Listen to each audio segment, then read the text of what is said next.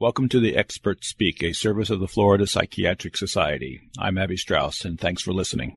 Chris Pizzute is a board certified music therapist in New York City at Mount Sinai and Beth Israel Medical Centers.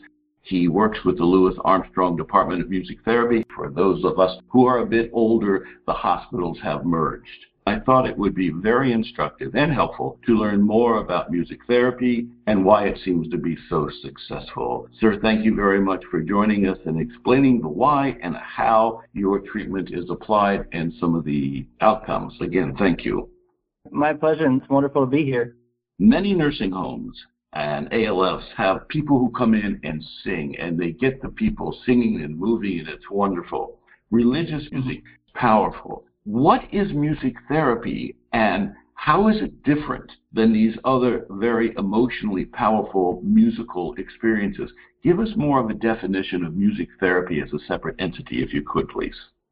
The one thing I just want to say music itself, anyone can digest it. A music therapist will never try to gatekeep the way that people use music on a day to day basis. But a music therapist is an individual who is board certified and is trained specifically in how to utilize music in supporting people navigate the emotional experience of life and music therapy, just like going to see a talk therapist, a psychotherapist, because to let you know, my practice is music psychotherapy. Each type of music therapy may have its own different methodology, different approach, different type of way of connecting with the clients that we meet.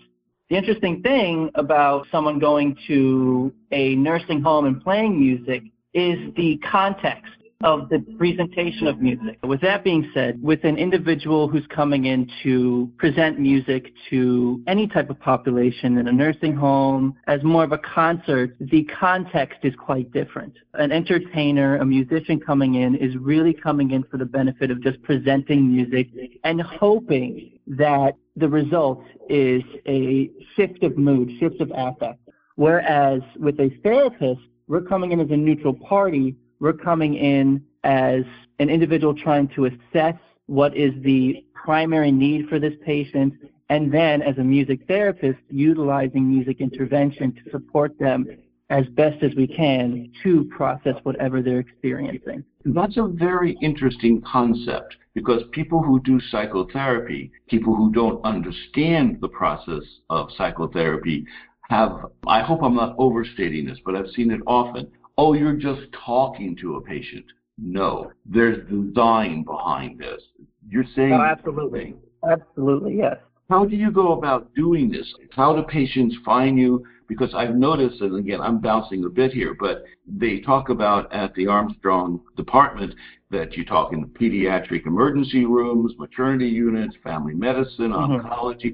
It's across the board. How does it manifest itself in, in your hospital? How do they get to you? That gives me an opportunity to give like a history Please. of the actual department itself. Please. The department started in 1994 after our director, Joanne Loewy, was admitted into the hospital for several months. And during that time, she began to volunteer presenting music therapy to patients. And then just through I don't know, magic, I'll say. She got connected to the Louis Armstrong Foundation, which began the very first clinic within the Beth Israel hospital system, and that started in pediatrics. And then just through being in that space, it has expanded and expanded and expanded. For example, my specific purview is at our West location where I'm primarily working with oncology patients, both in the inpatient and outpatient setting. To your initial question, how does one get referred? That in our outpatient setting is through our website, through referrals from other doctors.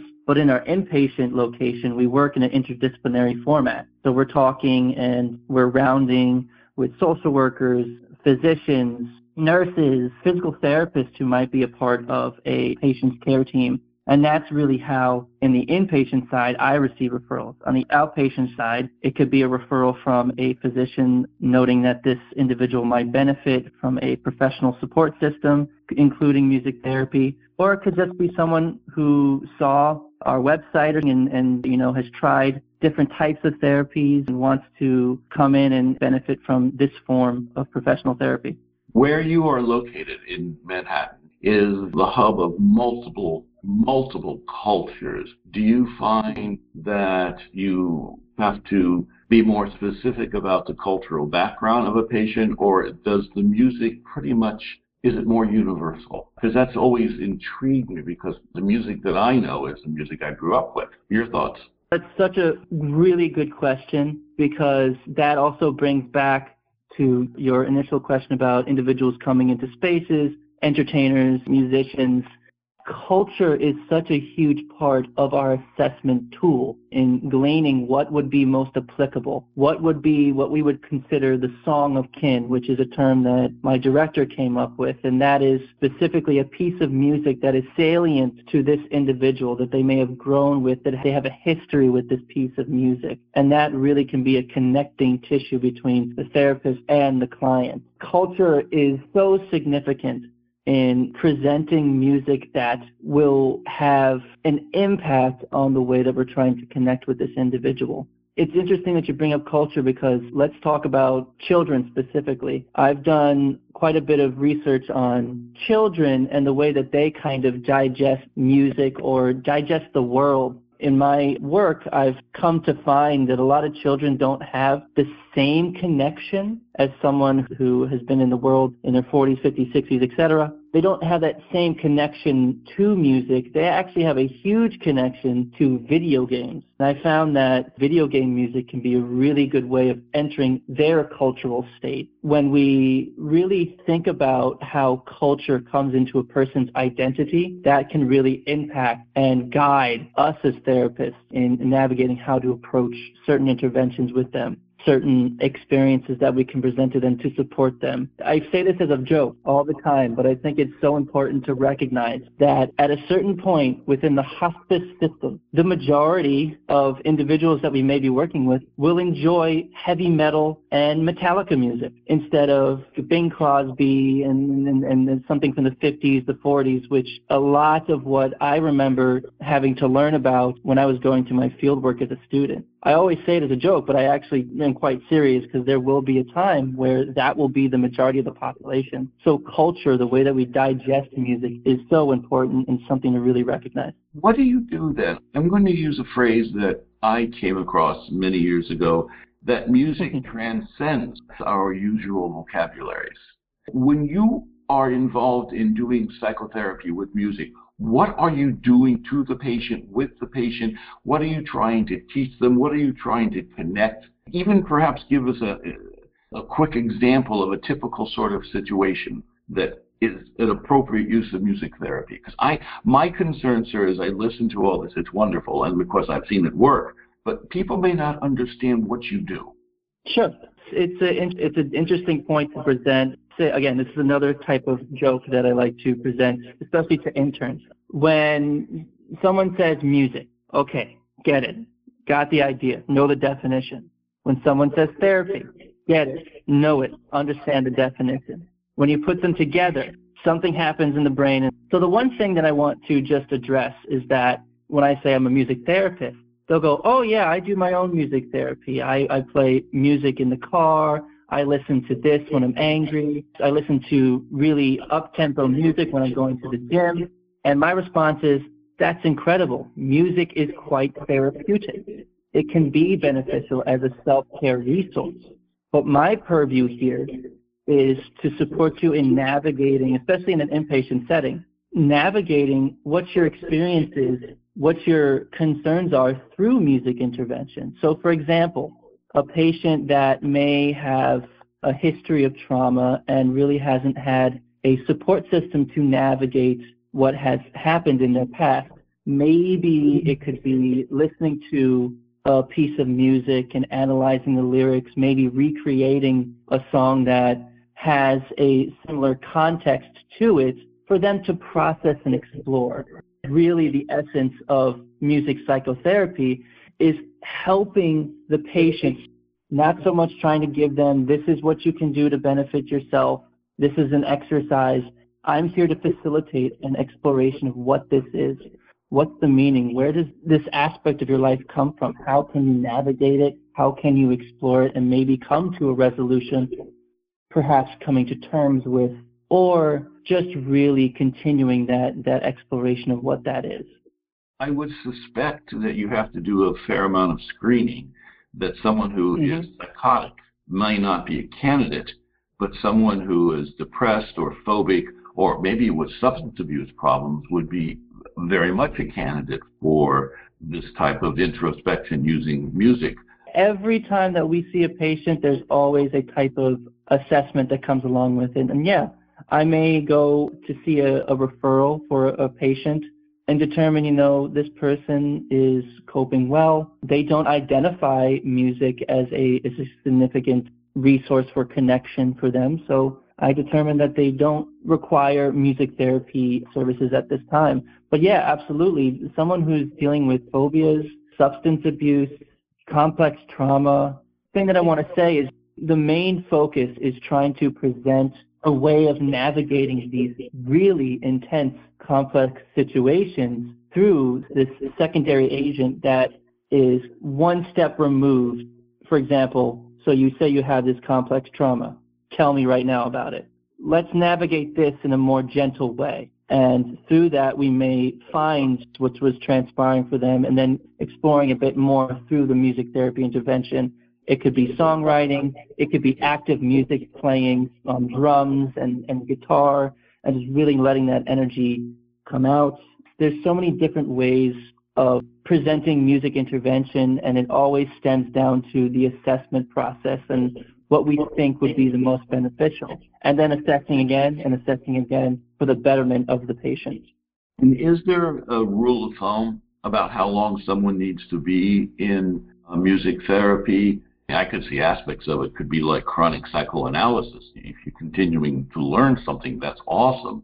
Is there a protocol? You do it five times, ten times, or is that pretty much driven by insurance issues and length of stay at hospitals, that type of thing? On the inpatient side, especially in acute setting, yes, there's definitely a, a finite amount of time that's applicable. My focus on an inpatient setting is like, what is the main need that I can identify with this patient because they may not be here tomorrow? So it might be presenting resources within that space so they can take something home with them. Maybe it's a breath exercise. Maybe it's a type of mindfulness exercise that they can bring home with the music that they enjoy. So giving them resources that they can bring. That's a specific thing. But in an outpatient setting, even in your own practice, you may have find you might have patients that have been with you for 10 years or some that have been with you for only one session or some that have been with you for only six months. It really is a case by case basis. That's where assessment or reevaluation comes in down the road, seeing how they're doing, if they've come to a space where they no longer require therapy support. But it's not like you're getting it in an interval of 10 to 12 sessions and then that's the completion of it. It's really how long this individual truly needs the support. And some individuals that we've had at our clinic have been here for over 10 years and still require that support system. It brings up in my mind as I'm listening to you a question that I do not, and maybe many of my colleagues do not ask often enough. What role does music play in your life? How often should we, in doing mental health work, ask uh-huh. what role music plays in the patient's life? I don't know that that's more or less a routine question, but what you're saying is that could open a door that could be fantastic. Sure. The interesting thing is, I always think of myself when I'm thinking of my role as a therapist for the patient is like a curious entity. I'm coming in there with a curious mind. I'm coming in there just wanting to get to know how this person explores the world. One fantastic way of kind of exploring that is a question like that.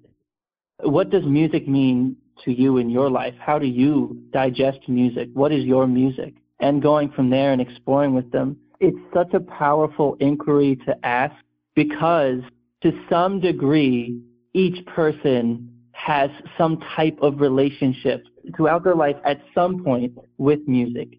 It could be someone who's spiritual and has gone to church, and that was the music that they took in.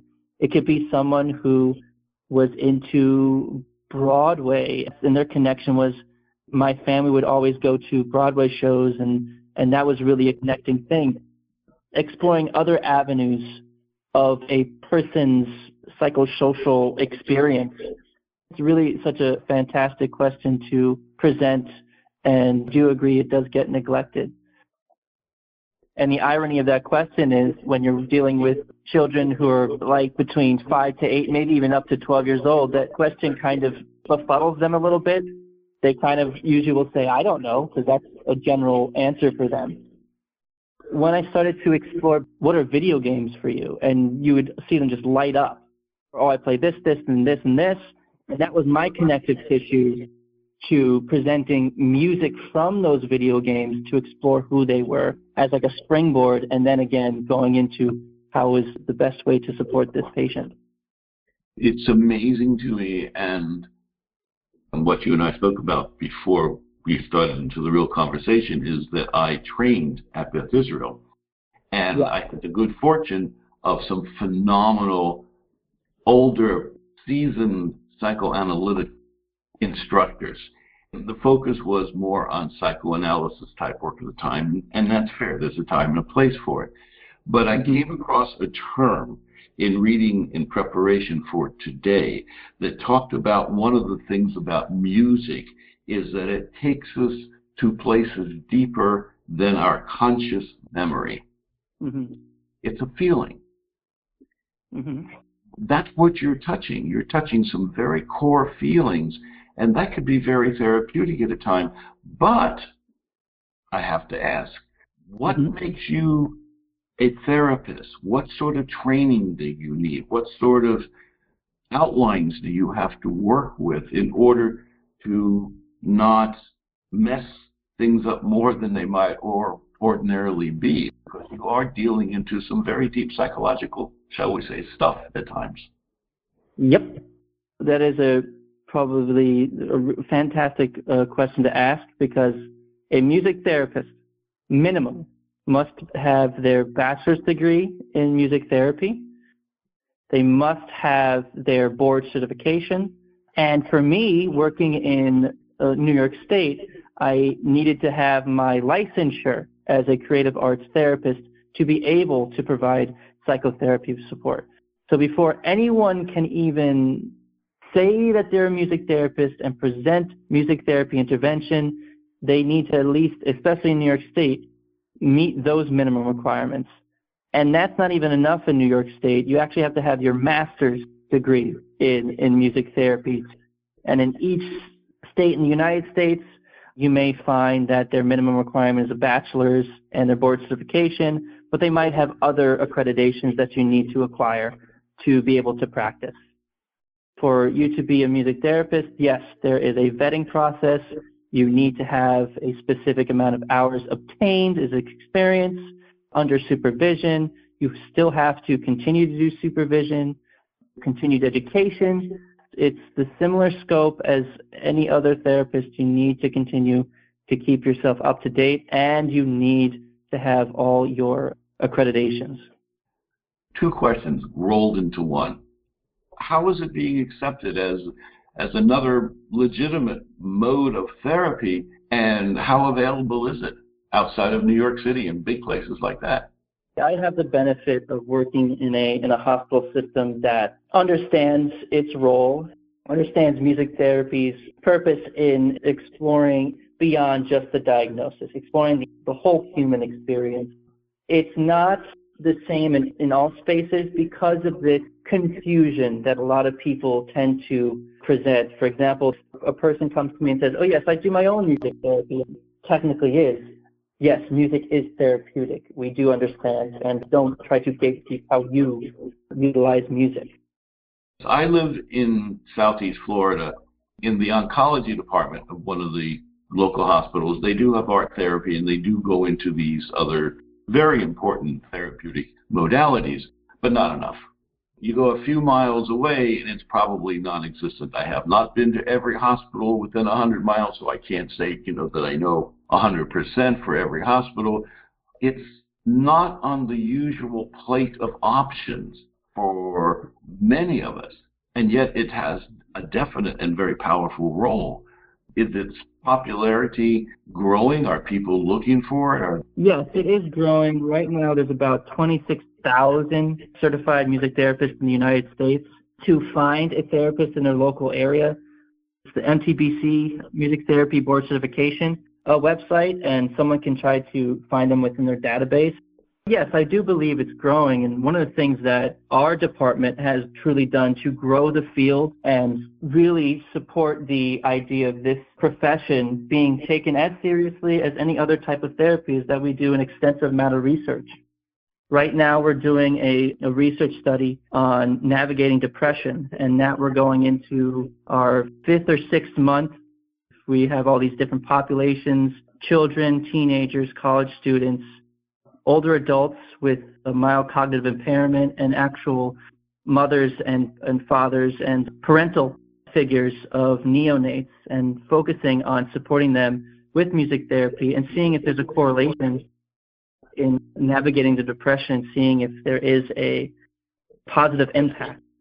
Another one that we're doing right now is a research study pregnant black women because their experience through pregnancy is quite traumatic and stressful. We're starting to get off the ground right now. And that's something that we've always done since the onset in 1994, bringing the science into music therapy.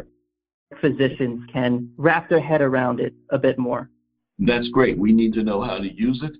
I love the idea that you are developing what will be another tool in our toolbox to deal with these types of problems. This is Great. I wish we had more time. Oh, wow. Chris Pizzute is a board certified music therapist in New York City at Mount Sinai and Beth Israel Medical Centers. He works with the Louis Armstrong Department of Music Therapy. He has taken us on a tour of a very exciting new area that's really not new. It's probably just new to a lot of us giving us other tools to deal with all sorts of conditions and mood disorders and desperations and the like. And I congratulate you for the work, sir. I hope we can get together when some of these research studies come in and we can talk about that. And I just thank you very much. And I thank you for the time.